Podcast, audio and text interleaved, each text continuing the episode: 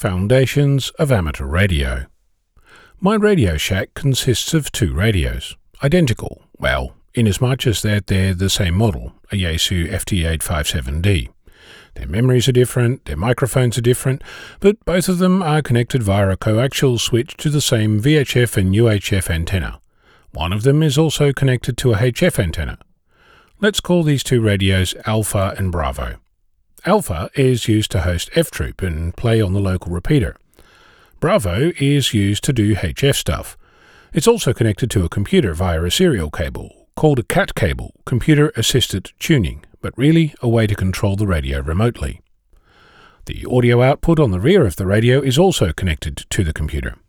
These two connections are combined to provide me with access to digital modes like PSK31, WSPR, and SSTV, though I haven't yet actually made that work. The computer itself is running Linux, and depending on what I'm doing on the radio, some or other software, often it's FLDigi, a cross platform tool that knows about many different digital modes. The computer is also connected to the internet via Wi Fi and is used to see what various reporting websites have to say about my station.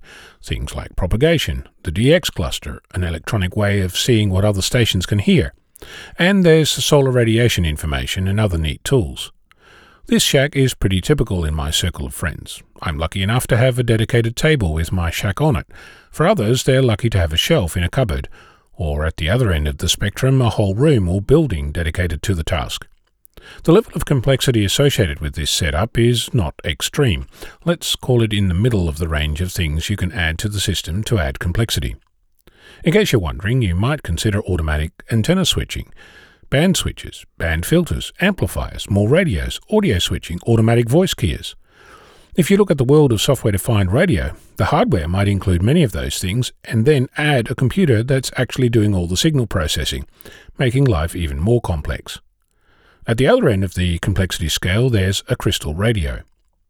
As I've been growing into this field of amateur radio, it's becoming increasingly clear that we as a community, by and large, are heading towards maximum complexity.